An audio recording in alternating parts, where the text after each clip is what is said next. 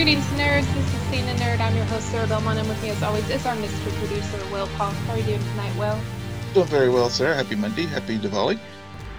So weird. So Yeah. strange to be recording on a Monday.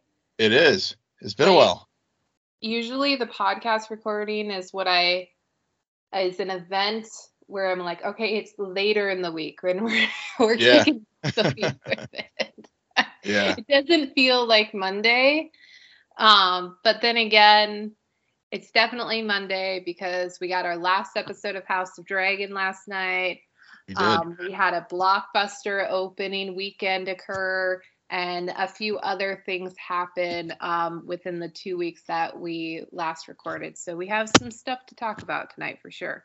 yeah, yeah. There's quite a few things that happen where I was joking before we got started how we went from like maybe one or two news items to all of a sudden like I think I have six bullets here now. so Yeah, I mean, Yeah. really, the only news item was Creed 3 trailer. yeah, because that dropped. And and I'm sorry. Okay, where have people been? I have said Comic Con, like Yeah. I have, I, like I saw one interview with Jonathan Majors on a couch next to Paul Rudd, and that it's it's like ver it's visually scarred in my mind what this looks like. The size ratio Mhm. difference. Like I don't need Jonathan Majors to have his shirt off although I like it very much when it's off. But I don't need it to know that the man is freaking jacked and huge. Like he's Yeah. he is a beast. Um, Yeah. and I say that with the utmost re- respect. no, no, But Brother- yeah, brother swole. I mean, yeah, all have been sleeping, but it just took this trailer, which and and the sad thing is, this is Michael B. Jordan's directorial debut, but all mm-hmm. we can talk about is Jonathan Major. yeah, I know. yeah, yeah. I mean, the trailer was really good. I mean, I you know, whenever you know, given that we this is a spin-off of the Rocky franchise and you know, people were wondering like, okay, right, is it going to parallel the Rocky track where, you know, in in the third film are we going to have an updated version of Clubber Lang?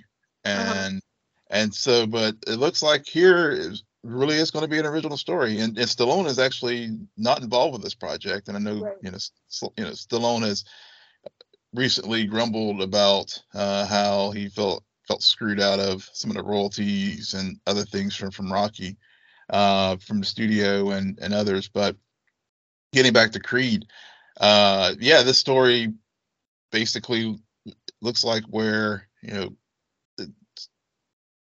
Jonathan Majors is playing a childhood friend of Adonis and Yep. and gets in trouble and goes off to prison and he comes back out and is you know and of course Is going to try to help him out and of course it sets off the whole collision course because apparently uh Jonathan Majors character is like a boxing prodigy so it, it just it just seems like it's going to be a, a very explosive very strong story and i'm you know i know it releases on march the 3rd so uh yeah can't can't wait for it. I was actually trying to like rewatch treat creed this weekend but then it's like all you know you have to, it's, it's interestingly enough you got to rent it still and no, no streaming service has it included in their like basic package so but like okay. Weird, weird. yeah Um, I so I'm gonna say something controversial. I actually don't think that this is a great trailer because it gives away pretty much five or six or ten of the story beats. yeah well a lot of them do that so much. Um, and um, I so I already feel like I've seen the movie. Yeah. Um, to me, it doesn't parallel Rocky three, like you said. It, but there are some aspects where I'm like, oh, they're leaning into Rocky four. yeah yeah They're definitely leaning a bit hard there. Like I know this isn't. They're not making it like Russia versus the U.S. or a political statement or anything, but Yeah. they're doing something else. Um, the parallels there. Um, yeah, I just I think that in it from a perspective of wanting people to be like, I want to go see this movie now. It did a good job. That's what Mhm. trailers should do. Yeah. But from a perspective of a viewer like me who loves going into movies blind, um, I think it told way too much. Um, and it didn't need to be as long as it needed. And and I think a good comparison is the other trailer that just dropped today that also features Mm. Jonathan Majors, but Ant-Man 3 where I think with Ant-Man 3 they are holding back Yeah. so much and thank the Lord because there there are probably so many plot points that a, like if this was a movie that they just wanted to make a shitload of cash or or if they if it was a DC property, they probably would have had like a 2-minute trailer, probably shown you clips from the beginning, middle and end out of order, gave you more Jonathan Majors um but no, they they held back and from what I understand, this is not the same trailer that was Right. shown during Comic-Con. Correct. Yep. Or D or even Uh-huh. D twenty three. Yeah. Right, right. So so it is a very interesting campaign and I think why they are holding back is because this is kicking off the next phase Mhm. and they they want us to be surprised. They know we're a sucker. We're Yeah. a sucker for MC. They know they have so they don't have to tell us everything. No. Um and man, they better not spoil too much of Jonathan Majors because he like just this tease, like him just standing there and talking, it just brought me back and made me want to watch the season finale of Loki again. Yeah. Um, because he he like to, I'm gonna say it. I'm gonna say it. he's already surpassed Thanos for me. Really. He's so there is something so interesting about him. I love it when the villain like walks this fine line and maybe I, I probably wouldn't have said it like that um if I hadn't already watched Endgame because by Mhm. Endgame like Thanos is done away with, right? Right. But there's just something like he again like physically we know Jonathan Majors like can probably kill a guy in a boxing ring. Um but there is something very interesting about how smart he is. Mhm. Like the calculation and the manipulation, it's on the level of Loki. So you basically you put Loki in Hulk's well Hulk or Thor's body. I find Kang to be very fascinating and granted we haven't started his whole plot line or we have but we haven't Right. I don't know. I'm I'm now rambling, so save me, Will. What were your thoughts on the Ant Man three trailer? I really, really enjoyed it. Uh, you know, it was um to your point about not giving away too much, it, it did what it needed to do in the sense that it set up how we are getting into the quantum realm in that Cassie's messing with things that she should be messing with. Yeah. and and and and it sets everything in motion and then when we get in you know but but also i just remember how much i just adore paul rudd. And and why i think why the ant-man films have worked. And also as we've gotten uh with it in, in it with avengers endgame and why Scott Lang is just a fun character to follow whenever you you know because he truly he really is like the regular guy who just happened to like fall into a super suit so uh so there's that everyman appeal to him and and so you know so it was refreshing to see that in the trailer but also I think the story seems like it's going to be a bit darker Mhm. than some of the than the previous two Ant-Man films. I mean, I think there'll still be the element, you know, Peyton Re- Reed's still going to have the funny elements of it. It's just, you know, I mean, that's part of the part and stock and trade of, of Ant-Man and how he's directed these films in the past. But I think it's it seems that this kicking that it is sort of the kickoff film for the next phase, and you have, as you well put about how Kang is going to be the villain and how they introduced him. Mhm. Uh, it definitely is going to have, I think, a, a darker edge to it. Not like not Thor Dark World edge darkness, but definitely more so than what we what we've been used to in an Ant Man film. So I I'm really really looking forward to it because I think other than you know obviously we got Black Panther Wakanda Forever coming up uh, in a few weeks, but mm-hmm. you know overall I think you and I both talked about this. Phase Four has been kind of disappointing on the theatrical side, with the exception of Spider Man, and even that was kind of end of like you know. I, I guess it, I guess it was Phase Four, but it just feels detached from the rest of Phase Four because you know, Shang-Chi had some good moments, but overall theatrically it's been kind of lackluster compared to right. what we what we had uh, prior to it. So uh, so I think this is a real going to, you know, you, obviously the jury's still out with Black Panther 2. I'm, I'm sure it's going to be great, but um, I think moving into the next phase, we will get back to that three you know, at phase three level uh, types of films that we've gotten kind of used to. Maybe. I'm Maybe. hoping, but then I again, yeah, I'm, hope, I'm, hoping. I mean, it could just be that we're, you know, that we really are getting saturated with this content to the place where it's like maybe maybe they do need to like let the foot off the accelerator a little bit and let some space happen between the TV properties and film properties because maybe it's just getting to be too much. Right, right. Uh, or it's just the level of saturation we're not familiar with, where in a way we feel like we have to watch everything, but we mm-hmm. honestly don't. I mean, yeah. some of these characters you're gonna like more than others. Some of mm-hmm. these stories you're gonna like more.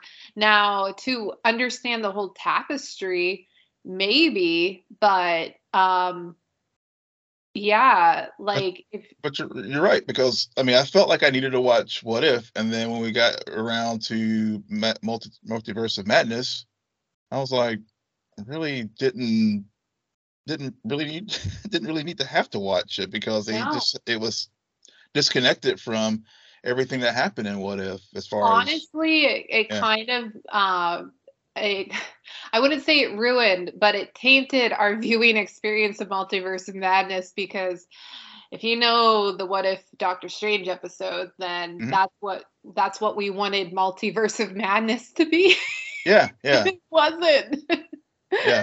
So it wasn't. So I think maybe it's more when you're playing in these TV shows with familiar characters, it's harder then to go and see them on the bigger screen. Mm-hmm. Um, but it also like I will admit, up until that what if what if episode, I had no interest in Doctor Strange. Yeah. like there there's all sorts of things. Um but but we'll see. Anyways, um, we have a bunch to talk about, so yeah, yeah. I'm kind of like moving along here. Um, yeah.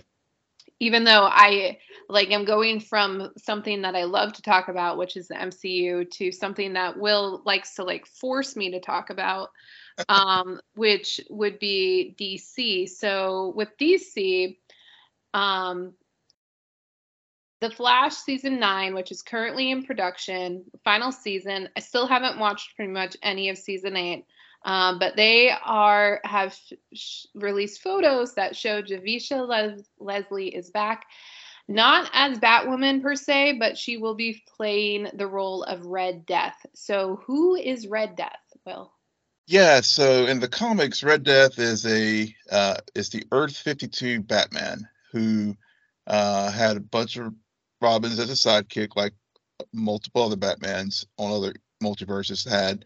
But um, over time, uh, his Robins kept getting killed, and Bruce Wayne on that Earth basically just got went into a murderous rampage and started collecting other people's powers, including that version, that Earth's Flash, and um, merged with Barry Allen and uh, in the process of doing so got corrupted with the speed force and uh basically became a became a villain and it was the, the it was the whole like death metal eh, eh, run in the um uh, DC Comics a few years ago. I I read some of it, wasn't really enamored with it, so I, I didn't really follow it too closely. But uh, but looks like, of course, fast forward to the Arrowverse, and they are adapting instead of it being Bruce, they're going to have it as Ryan, and looks like she's going to be the Red Death. And I know I, th- I want to say they teased it some um, last season or or or yeah during the um, during the uh, Armageddon, if I recall, uh, mm-hmm. with um, whenever they fast forwarded to uh, I think episode four of season eight, where they were in the future and Thawne had married Iris and and um, and all. But uh, so yeah, that's that's the uh, yeah. So there was a you know paparazzi Canadagraphs who who, who always is like posting like behind the scenes photos. Uh, posted some late last week of uh, Javicia on set in the Red Death costume. So uh, that's a little bit of a season nine spoilers coming uh, for folks who, who want to have it. uh, speaking about wanting things or folks wanting things, um, Black Adam had a big opening weekend. yeah, it did. Which I kind of knew it would. I was actually even gonna tempted to go get um, go watch it, get it out of the way. Um, but then um, snow happened and life happened, so I I didn't make it out there. Um, which and and I started seeing the instant reactions of like this movie sucks, but now on Rotten Tomatoes, um, the audience score is ninety percent. Yeah. Um, yeah. Um, yeah. I, I'm glad people are having fun with the movie. Yeah, yeah. I mean, not everything has to be like earth shattering.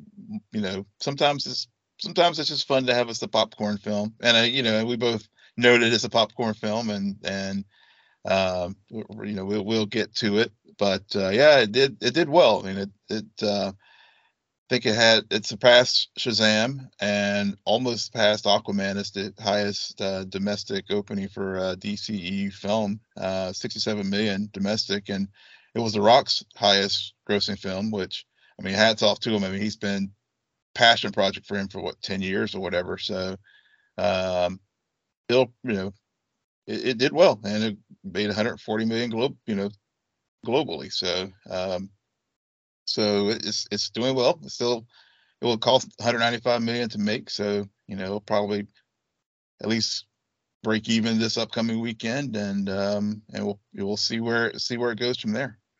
Yeah, definitely. Um, probably part of the reason why people went to go see it though is because of the rumor and the speculation and the easter egg that turned out to actually be true.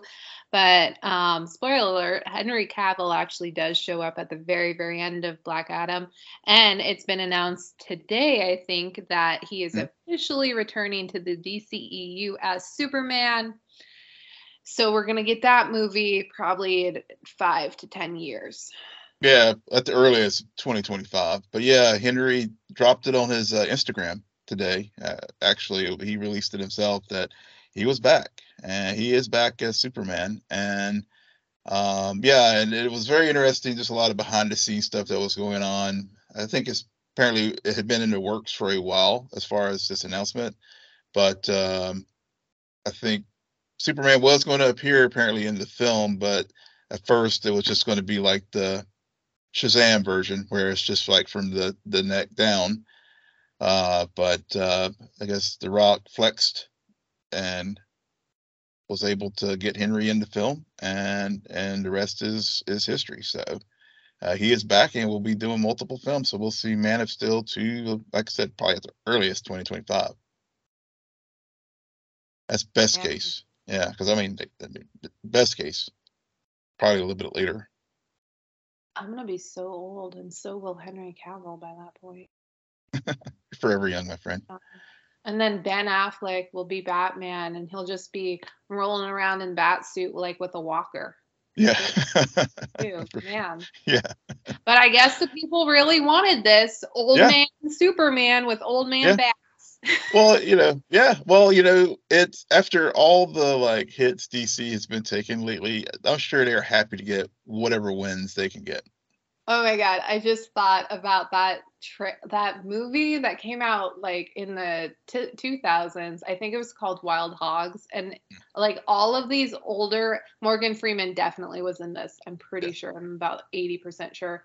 But it was like they were a biker gang, but they were all old actors. Mm. Um famous actors too. So basically what you're telling me is the DCU is going the Wild Hogs route and we're gonna have old man bats, old man soups.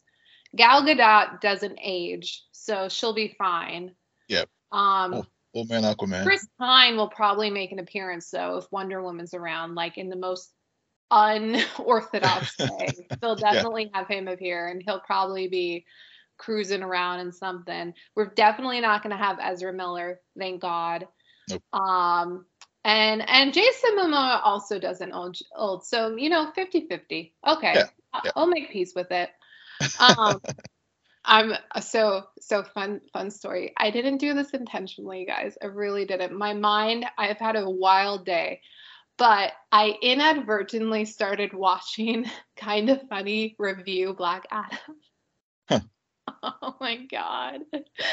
Greg Miller goes off on a tangent and then I'm like, okay, I need to stop because but this is hilarious.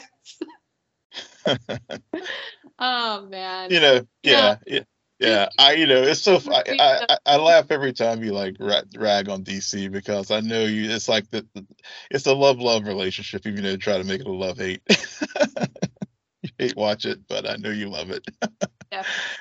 Oh, I, like I am okay. Well, this is like more of a post-show thing, so we're gonna move along. Um, the last Yeah. bit of news.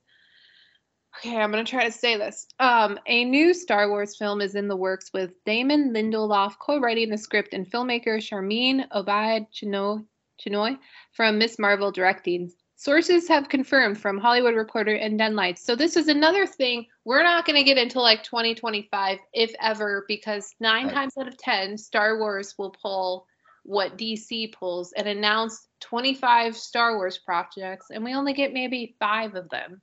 Yeah, I did. There was a little bit extra to that. Um, so apparently there was a like writers secret writers room with Lindelof and um, another uh, person, Justin Britt Gibson, who uh, has also uh, and, and apparently Dave Filoni was also part of this writers room, and they are hammering out a script that for something that should it's a standalone film that it that is going to take place after the rise of Skywalker, but doesn't involve doesn't involve the Skywalkers. So we'll see. Like you said, we've you know we got announcements before, and we saw we we're still waiting for that Rogue Squadron release date, right? Well, actually, it's been put on the shelf. Sorry. I, So- I was going to say, Yeah. so yeah, yeah. So we'll see it. Well, yeah, we'll see what happens there. I mean, I think they're just going to continue to in- probably do the TV thing as long as they can until they have something they know it's going to work. So we'll see. Yeah. Oh, these are really, you know, I have to say, one thing we've not talked about when it comes to House of Dragon is the titles of the episodes Mhm. are always so on point. Yep. I mean, the last two episodes are the first one is called The Green Council, and then the last episode is called The Black Queen. Like, perfect. Just, just admirable. Um, so we've we've come to an end with this beloved show.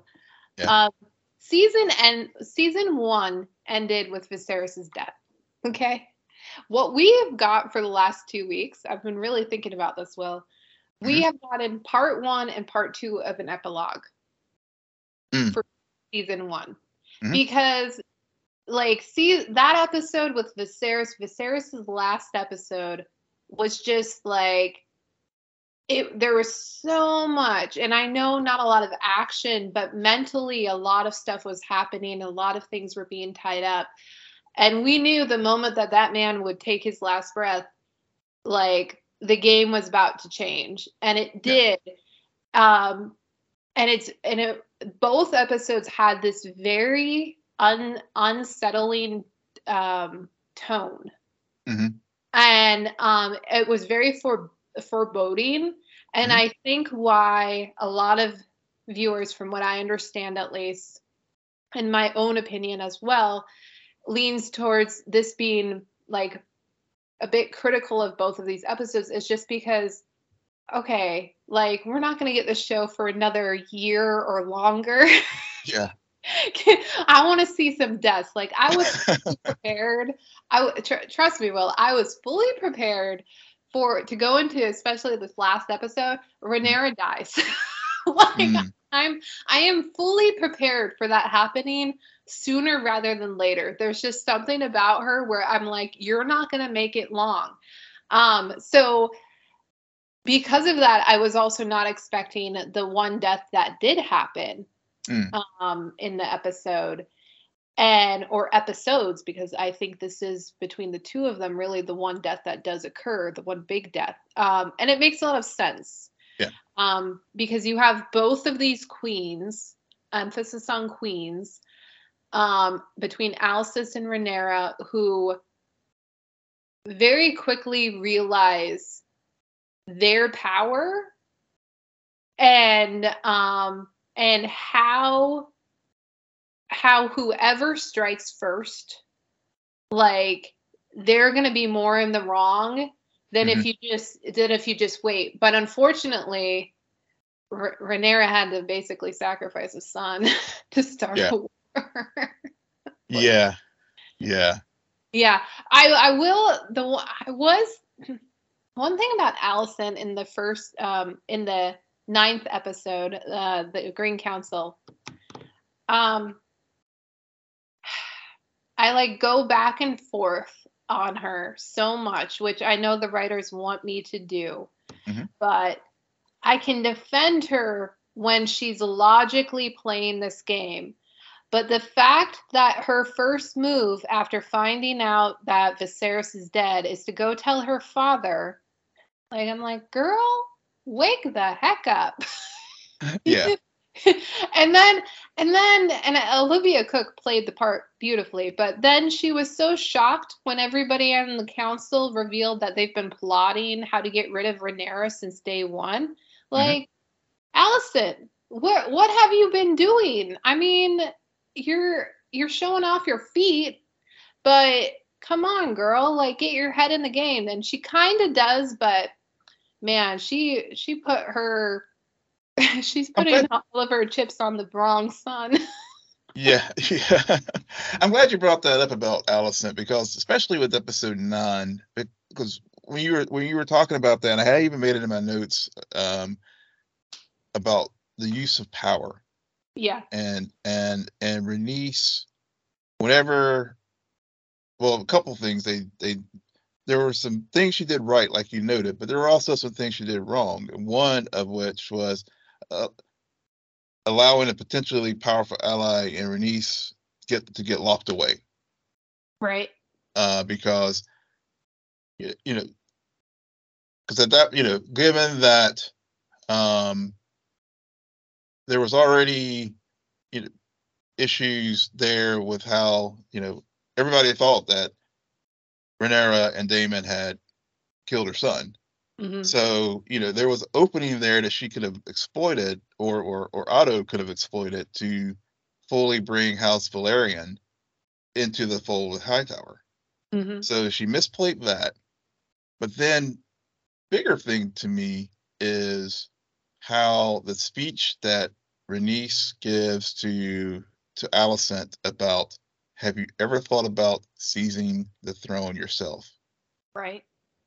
And and the realization that either Alicent either one of two things that it happened. Either one, she didn't think about it at all because it's just the the mores of the time in, in Westeros and the, the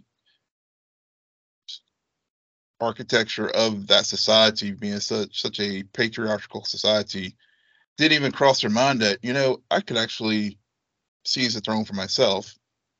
Or the other thought could be that she see she sees and saw the how hard it is just to get people to even buy into the fact that Rhaenyra could be the ruler of there in King's Landing. So even though she did think about it, she was just like, no one will ever see me as a legitimate queen because of reasons.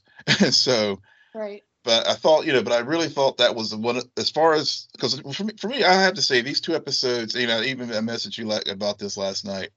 I'm glad that we're actually talking about them together because you're right. They are like an epilogue to season one. Yeah. And and and and personally, I, I personally found them amazing because and and maybe it's because you know I'm newer.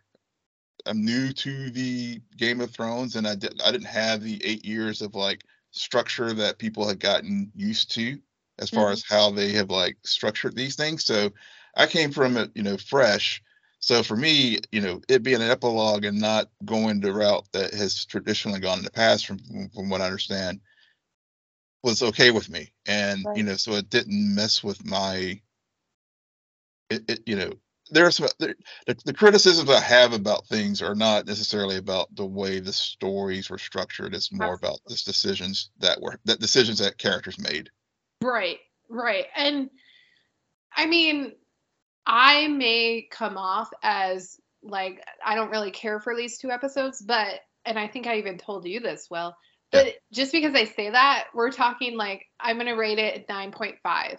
Mm-hmm. because because when I compare it to other episodes, mm-hmm. like they're tens, but it's, it's just it's it's so hard um, when you when you've had so many episodes now at such a high yeah. um, high level, and I still think my favorite episode of the season is episode three.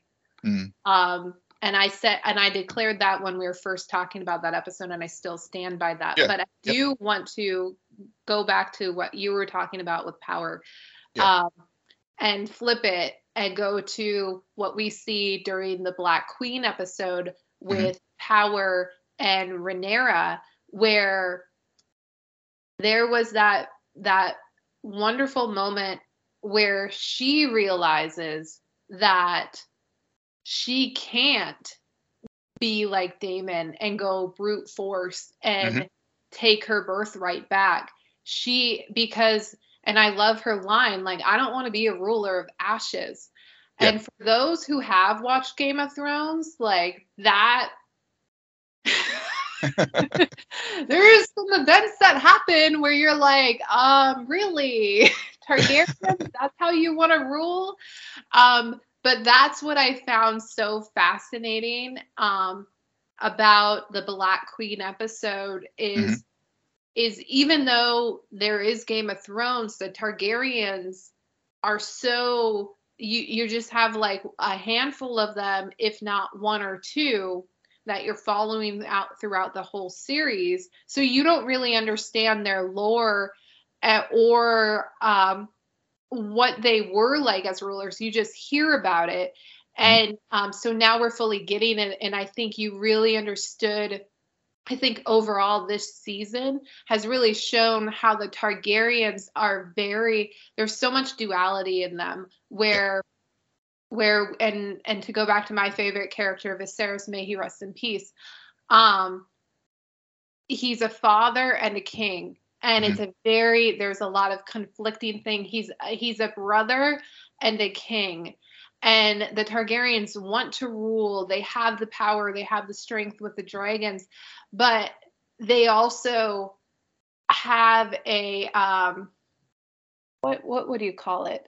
They they almost want to they have this ambition that blinds them to the mm-hmm. point where they're just destroying everything. They're not ruling over everything. They're destroying it. Yeah, um, and they're and the destruction doesn't necessarily have to be with the dragons. I mean, it could. It's a lot of it's just their decision making. Exactly. Their their their decision making, um, completely. Big. Yeah, it's just it's they there. I I really like that scene. It it reminded you how smart she was and then to to then I found it interesting that um the scene with Daemon and Rhaenyra, mm-hmm.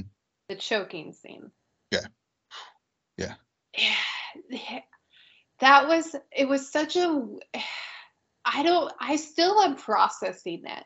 Mhm. Because these two, and yes, we're talking about an uncle and a niece. Yeah, yeah. talking about an uncle and a niece. Uh, uh, two people who just also lost a child. Mhm. just lost a child.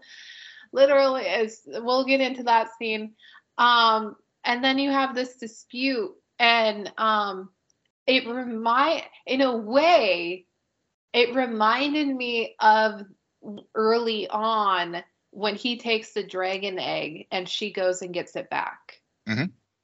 And that face off and and just it, it it's just I understand why they have it. I am not mad that they have it. I understand like like domestic abuse and all of that. Um but I think that it was more telling about about this is a first not just for Westeros, but for a Targaryen. And Targaryens, as rulers, always the males have ruled. And so you have Daemon, who's a character who we know has want to wanted to sit on that throne for just about as long as Corlys has wanted to sit on that throne. Mhm. Um, and and now he realizes that the closest he'll get to it is through his wife slash niece who's also willing to contemplate giving it all away and but at the same time she would be doing that because she was also thinking i want to protect my family the throne has done nothing but kill people I love. Yeah. Yeah, I mean, she was looking at the bigger picture as we were just as we were just talking about, uh, and as you wrote, as you as you rightly noted, I mean, she in her decision making was like, I, you know, and I think about that that the the, the table, and how it like it was like a, it was a literal and figurative like representation that like when they put the fire in and they were starting to be around the table and talk about how they could you know get all the resources and everything from the you know from the various lords in the kingdom like it, you know the, the flame. It was just like you know she, she doesn't want to rule over ashes. And and and to your and, and, and- and getting back to the scene itself and you know the, the power dynamic again uh because you know daemon you know he when he lost it was when she he he she re- he realized that you know, whenever she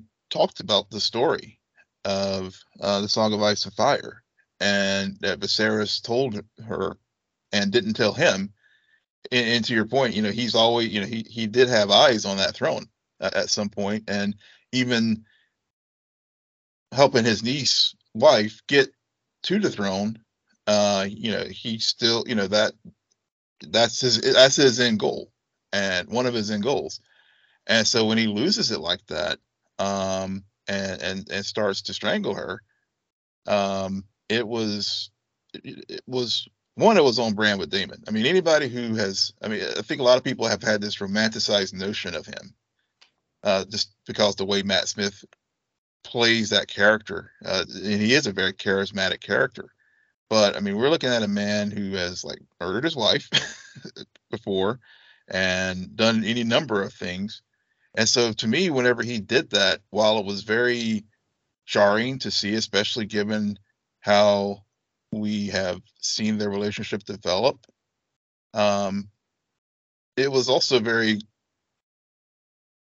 it was also very in on brand with Daemon and also very on brand a lot of times with what happens with domestic abuse because I mean these people are a lot of times are very charming characters and stuff. So I, you know I thought there was a lot I think the writers and the and the way that scene was was was performed and portrayed was Right. was very very telling about you know uh, many things that we have really have seen over the development of the the previous nine episodes and to this point Right. and then even yeah and and even to like you know whatever she was you know and whenever sh the whole juxtaposition of like the childbirth and and um and things that were going on in you know during whenever she was having a miscarriage and how how people reacted to it and stuff. Um it, it was a lot of parallels between what was going on the anguish of learning about her father and and and her birthright being taken away from her as far as the the political machinations of you know people usurping the throne. So i mean it was just uh, you know every that's why everything about this ep, these two episodes you know with the two sides of the of the of the uh, coin with the the greens and the blacks um was just really just riveting television and i mean i was just like I can't wait for like season two for the actual Dance of the Dragons, and hopefully it'll continue that same kind of character beats that we have, and it doesn't get just lost into you know dragons fighting in the sky. Yeah, I mean to to talk about, we've had a lot of gory, um, unsettling bursts happen. Mm-hmm. Um, bursts that end up typically with one, two um, people dying. Um, and it and it all goes back to the very like that line that Rhaenyra's mom says to her at the very in the first episode is that the woman's battlefield is in giving birth. Mm-hmm. And I think that's why that has been repeated because the more we talk about it, the more that it becomes clear to me that in in Game of Thrones, we're used to that being basically a man's game. Mm-hmm. Yeah, you have your female characters and they do some stuff, but no, it's mainly the man's are the real. But no, this whole season is about queens mm-hmm. and princesses and them really taking to the forefront and um and holding the men even though the writers do a very good job about giving these females power but also confining it to make it feel restrictive mm-hmm. and um and make them feel like they have to play a certain part. Yeah. Um, that's the best way to think it. But I think that's why we've seen so many um, bursts. And I've watched I watched people watch this episode and react to this episode. And um, yeah, this this whole season proves why I don't think I'll ever give birth. don't want it. I don't. Yeah. I know. I we're in the 21st century. There's these things called hospitals and doctors, but I'm sorry. it's not having having had having been in the room twice. It's it's you know it's it's it's not as antiseptic as you just yeah. like the woman lying there on the back and stuff. It it it's it's not a yeah, it's it's the, it's. I mean, at the end of the intense, day, the it's first, an intense period. It's an intense period of time for sure. Yeah, yeah. I mean, like just just make your girl you're like your 16 year old watch house of dragons season one and she'll never want to have sex there you go it's perfect like that's perfect, what happened perfect, yeah perfect oh birth control jesus interesting yeah, yeah. um but yeah, I.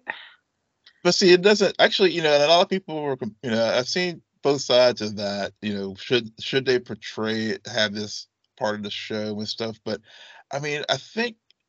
I mean, you know, folks are fine watching beheadings, so you know, so what's what's the big deal about watching very, you know, sometimes traumatic situations with with birth and stuff. I mean, it's you know we we can is it like too real for them or something? I don't know. Yeah, it's just I don't know. It's just it's a very interesting dynamic there.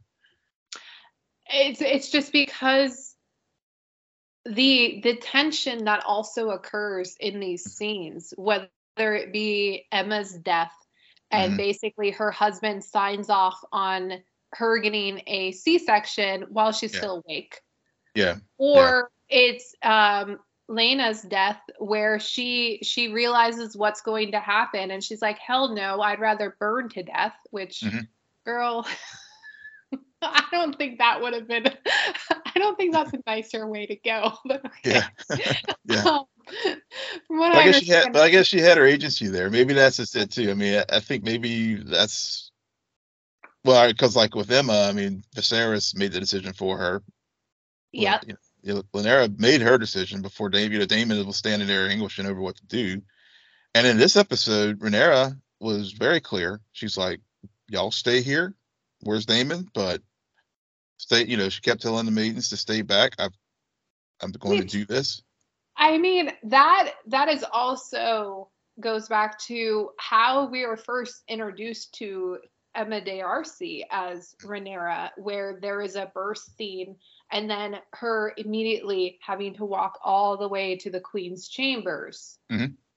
And and I mean it wasn't it wasn't horror, but you could it's just very emotionally taxing. And so the fact that then in the final episode she literally rips the baby from her vagina, um, you're like, yeah, that that lines up. Yeah, yeah, that makes sense for that character. yeah, yeah, it does. It it it it, it really does. And it was hard. It was hard to watch her after her giving birth to see her like struggle across the palace to you know, just because they wanted to know what color the kid was and what hair, you know, if it had white hair. And it was, this is, you know, yeah, but I mean, but I think it just, you know, but it, to your point, from the very, they set this up from the very beginning, whenever the line was given that the woman's battlefield, you know, this is her, this is, you know, it, and it's, and it's, and it goes beyond the, the birth. It's the, yeah the the bloodlines and how mm-hmm. Screwed everything up when she had her first three sons, mm-hmm. um, Luke, um, Jace, and Joffrey, mm-hmm. and the fact that they're bastards and how that has helped allow Otto to finish the game that he started back in the first episode when he sent Alicent to Viserys's chambers. Mm-hmm. Like something I keep thinking about is despite how I feel about these last two episodes and my um the more we talk about it is really about how this show is so well written because everything there's a payoff. Mm-hmm. There's a reason why things happen that you don't immediately within the episode get that payoff. No, it takes maybe five or 10 episodes later but yeah. there are consequences and and that's to me even though i was fully prepared for you know some some dragon fighting some some beheadeds some major character mainly Rhaenyra dying um we didn't get that at the end but i let i do appreciate the way it did end because i i i wasn't thinking that it was going to end like that mm-hmm. And so I was actually shocked. I was like, what? How long is this? I was like, oh shit, they're about yeah. yeah. Holy shit. Yeah. We're, yeah. what? And then um, the actor who plays Aemond um, does wonderful one eye acting mm-hmm. um, because to me, yes, Aemond is a bit off, a bit crazy, but that final moment there there is real regret There yeah. is real this i i fucked up yeah um well, even yeah. though i think the odds are in his favor um i i just also know that from that moment like and and maybe it had to do with the fact that they literally did grow up together mm-hmm. Um, yeah, and, but do you do you and that's and see I will whenever whenever I had a couple thoughts on that. One, I think you're right. I mean, I, there is the fact that oh, I did f up and fuck up by killing my my nephew, but also given all the things that that action has taken, I think he also was self aware enough to know that I just started a war.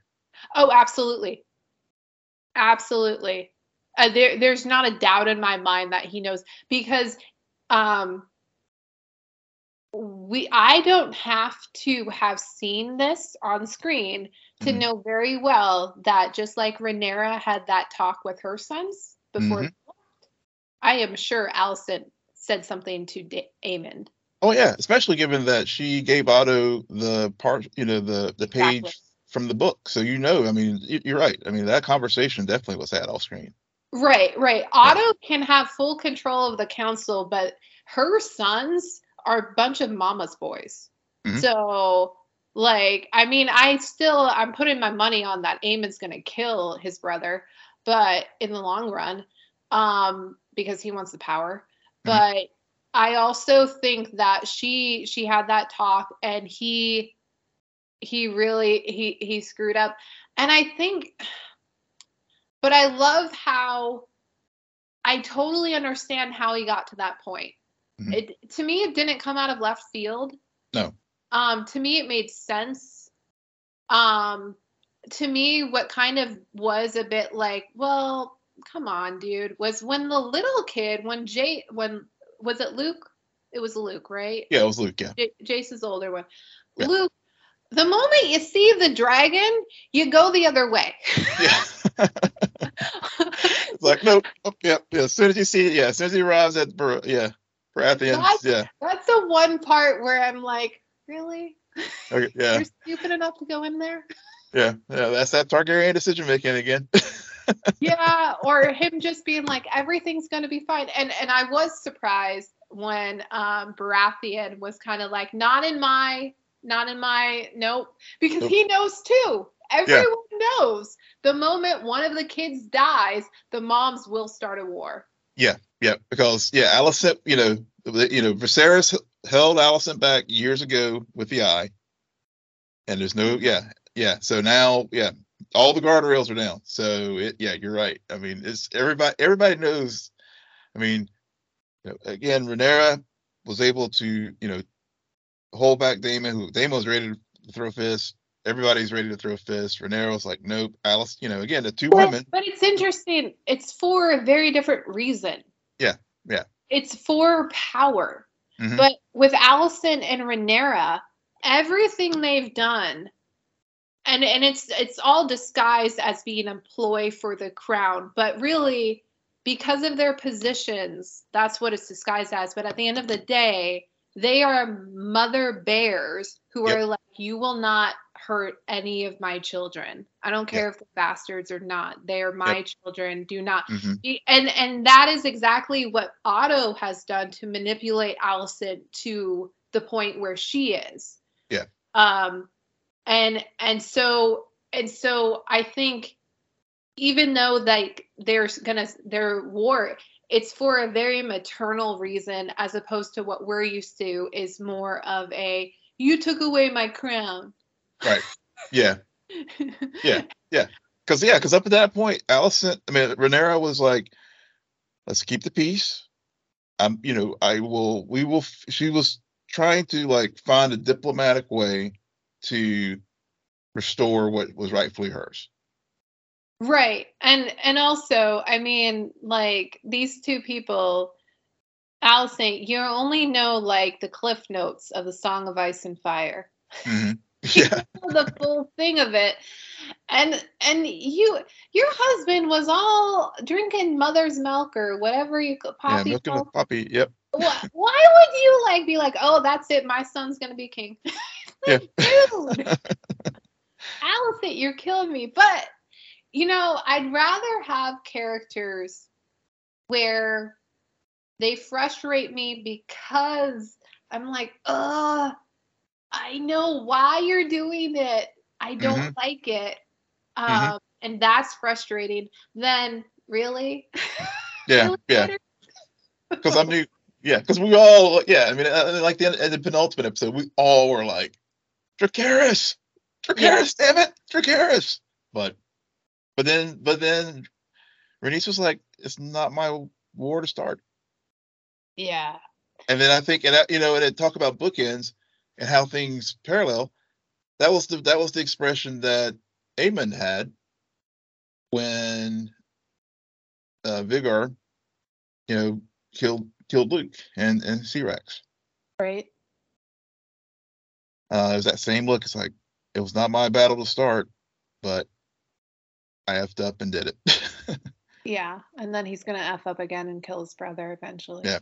yeah, which I mean, we'll we'll we'll all applaud then because everybody in the kingdom knows that uh, Aemon the second is not worthy of the crown. Yeah. He he's probably the character where I'm the like constantly like, who are you? Yeah, I'm, yeah, so weird. yeah. Why why can't we kill him? It's not even that because he, I mean, we've just heard about things and Yeah. seen a little, but we haven't really.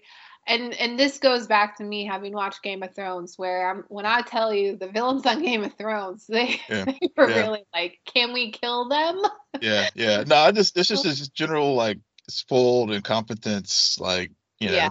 Yeah. Yeah, this is more like yeah, it's like dude, dude, you're not worthy. There's when Yeah. whenever, yeah. So it's more that. But Oh. speak, yeah, Oh, I was just gonna say, um, hats off. We finally got name drops. Okay, come on. Between freaking, they said Stark. They Yep. talked about the North. Can we get some Starks next season? I, I would love to see that dynamic. We Mhm. got Arryn name drop, and then Baratheon, which Robert's rebellion, um, 200 years in the future. But um, I my I guess some of my closing thoughts are um I hope that we see more of the world through this war.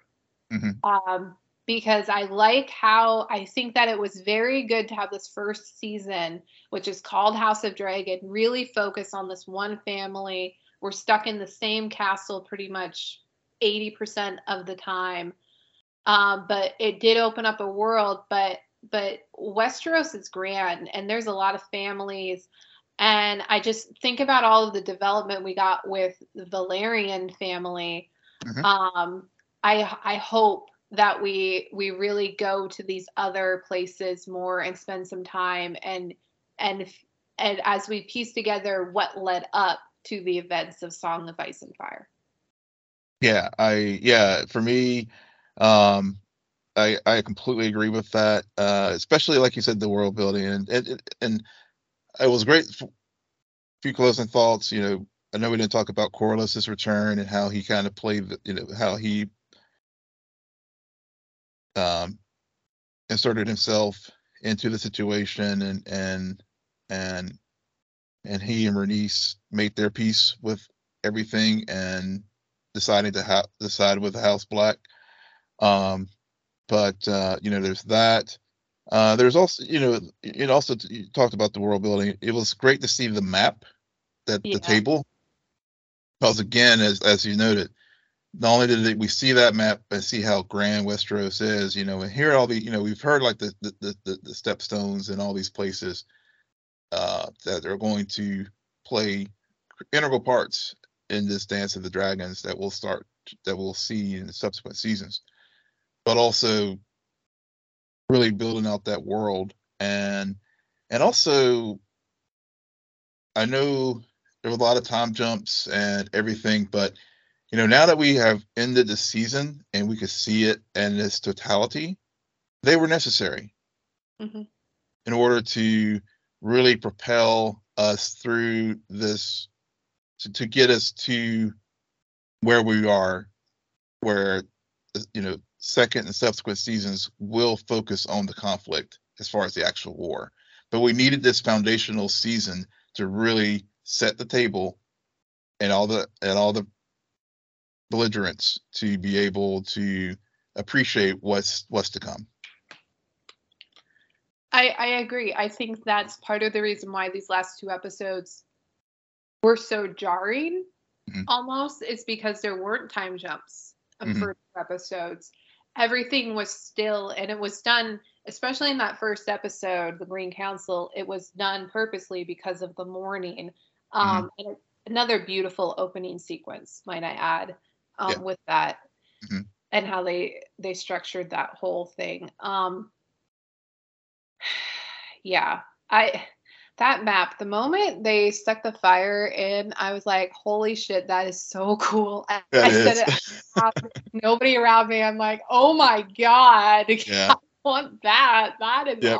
awesome. Yeah. It's like yeah i was like okay put that on my christmas list of things, Yeah.